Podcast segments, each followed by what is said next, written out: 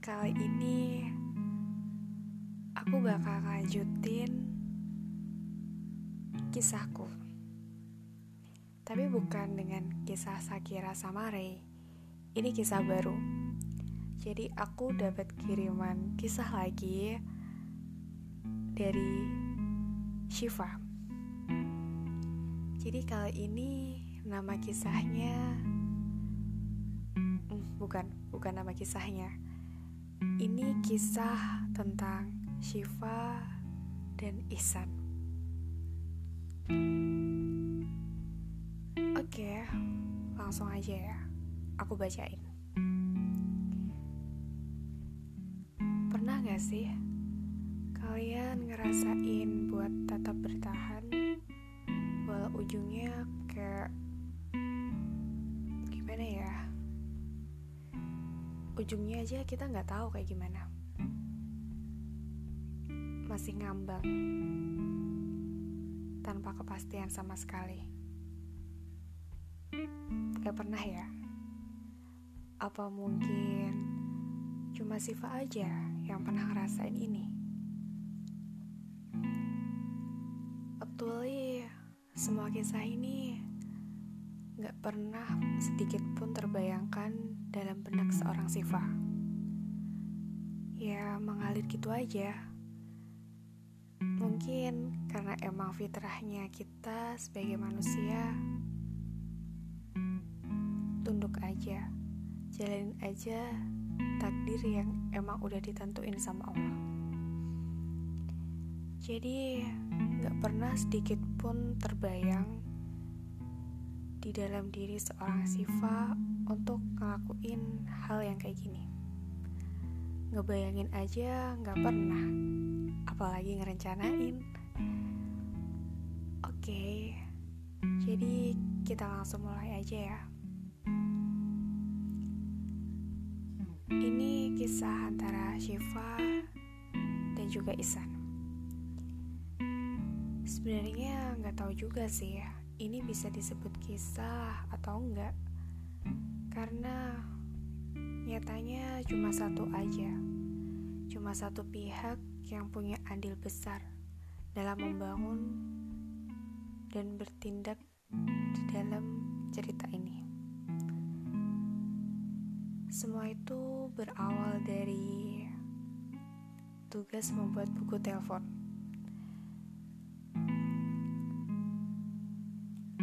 Jadi kala itu semua siswa menuliskan nomor HP-nya tanpa ragu. Semua siswa yang ada di kelas. Jadi ceritanya Siva dan Isan itu mereka satu kelas ketika masa sanawi. Dan waktu terus bergulir hingga sampai libur semester. Awalnya Siva iseng-iseng aja SMS ke seluruh nomor teman-temannya yang ada di buku telepon. Gak ada niat setitik pun untuk berbuat yang mempunyai tujuan tertentu. Jadi hanya untuk mengobati kegabutannya aja. Kegabutan waktu liburan. Dan kalian tahu apa yang terjadi? Ihsan adalah salah satu orang yang mau menyempatkan waktunya untuk menjawab pesan iseng dari Siva. Dari hal tersebut, entah kenapa Siva mulai menaruh perhatian pada Ihsan.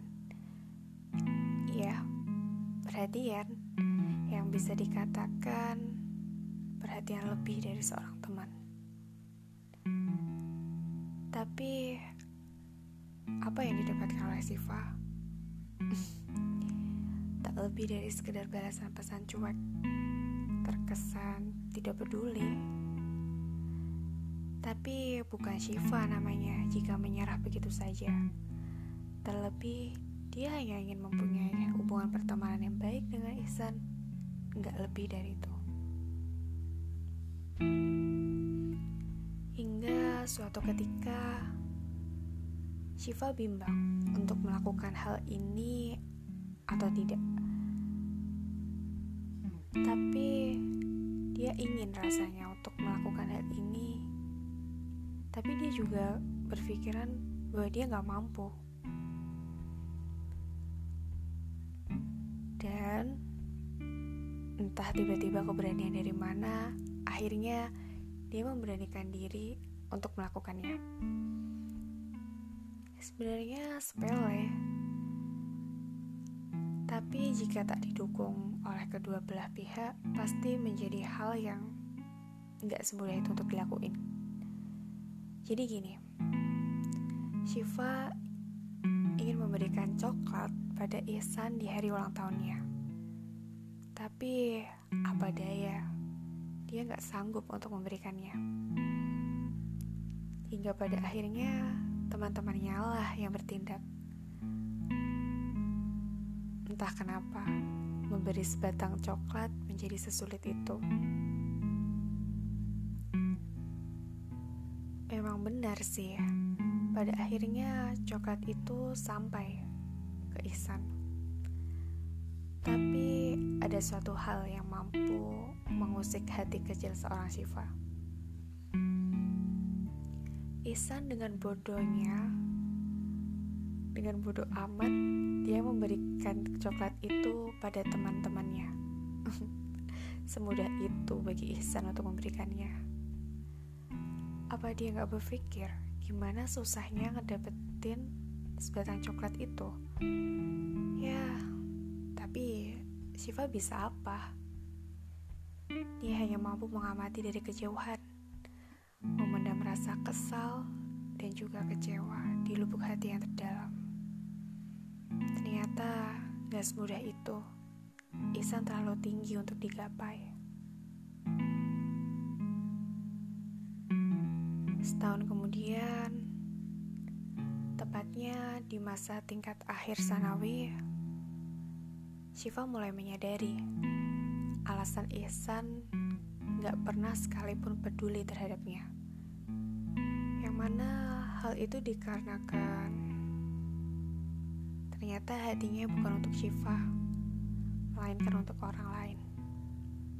Iya, hati Isan sudah berlampu ke persinggahannya. Hmm, bukan, mungkin bukan persinggahan, melainkan rumah.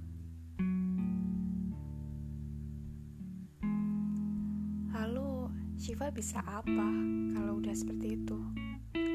Siapa yang bisa merubah hati seseorang? Iya, dia gak bisa berbuat apa-apa lagi. Karena memang pada dasarnya, hanya Allah lah yang mampu membolak-balikkan hati seseorang. Hingga ada satu hal yang mampu membuat Shiva yakin untuk melupakan semua kisah sepihak ini begitu saja. Suatu hari, Siva melihat secara langsung. Wanita yang diharapkan oleh Ihsan memberikan sebungkus kado pada hari kelulusan mereka. Dan kalian bisa bayangkan bagaimana ekspresi Ihsan? Dia tersenyum manis sembari mengucapkan terima kasih. Iya, semudah itu. Sangat berbeda ketika ia mendapatkan coklat dari Siva. Ya, memang seperti itulah. Jika perasaan sudah turut andil dalam hidup seseorang, hanya orang yang bisa membangkitkan perasaannya lah yang dapat membuatnya tersenyum bahagia.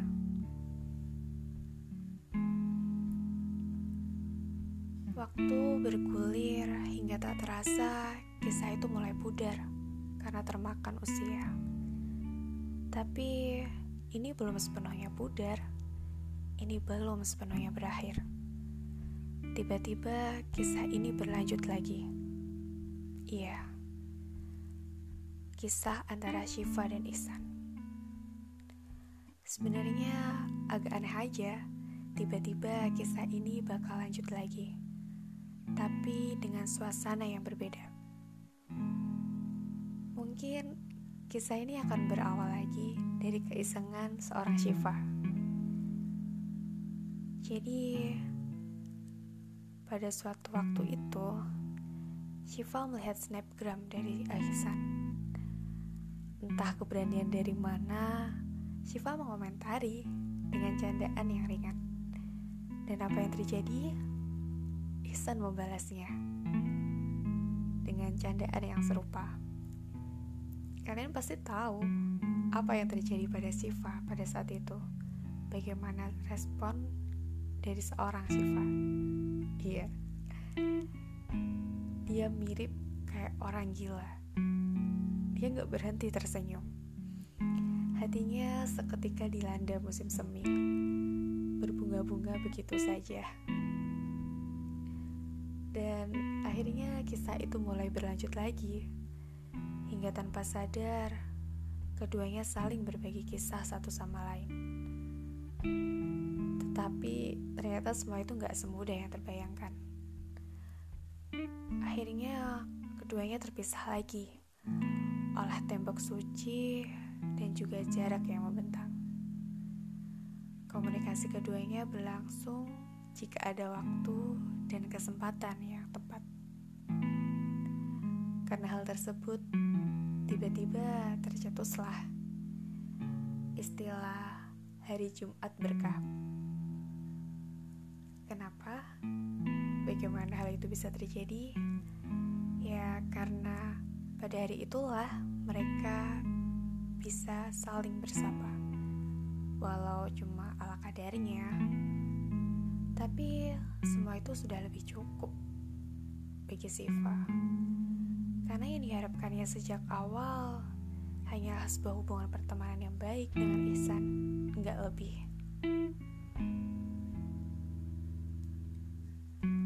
Waktu terus berjalan hingga mengantarkan mereka di masa akhir putih abu-abu. Saat itu, keduanya semakin sering berkomunikasi, sekedar bertanya tentang ke mana studi mereka akan berlanjut. Hingga suatu ketika, keberuntungan menyambut Ihsan lebih dahulu. Dia mendapatkan dua keberhasilan sekaligus. Siva cukup senang mendengar kabar tersebut, tapi jauh di lubuk hatinya terdalam, dia juga menginginkannya, menginginkan keberhasilan tersebut.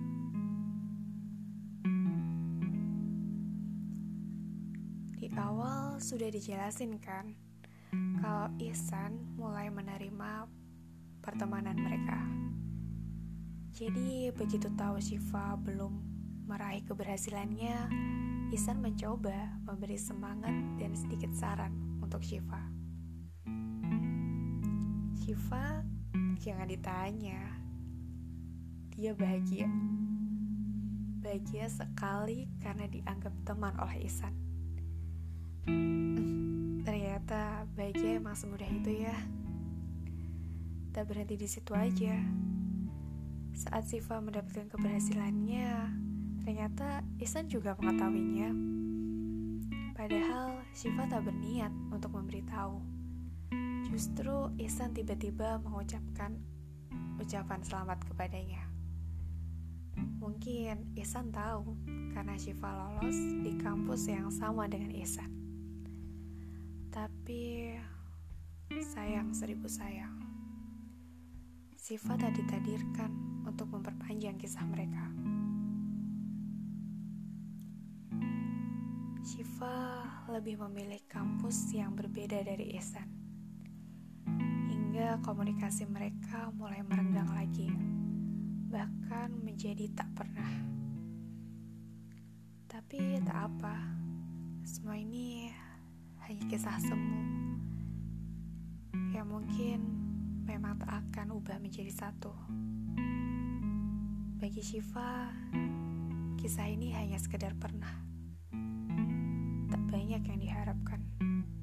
Hanya cukup berteman baik itu sudah lebih cukup bagi Shiva.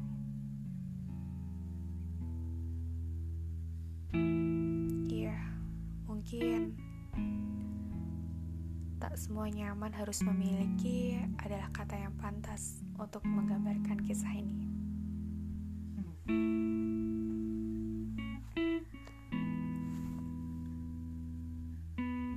Oke okay guys, jadi itu kisah antara Shiva dan Isan. Jadi kisah mereka diawali ketika masa sanawi, ketika mereka masih sekelas, satu sekolah, hingga mereka berpisah karena berbeda SMA dan cuma berkomunikasi lewat media sosial dan akhirnya tetap terpisah hingga sekarang. Oke, ini menjadi kisah kebucinan kalian pada malam ini. Semoga kalian terhibur aku gak akan komen lagi. Mungkin komenku cuma emang iya. Tak semua nyaman harus memiliki. Sama halnya dengan kisah Shakira dan Ray Nyaman bukan berarti suka ataupun cinta. Jadi, hati-hati menafsirkan kata nyaman. Sekian guys. Selamat malam. Cepetan tidur, Ki. Jangan dengerin kebucinan-kebucinan kayak gini. Karena aku yakin kalian pasti akan galau setelahnya. Kalian akan terbayang-bayang dengan masa lalu kalian sendiri dan menjadi halu dan akhirnya susah tidur. Oke, okay? have a nice dream. Bye.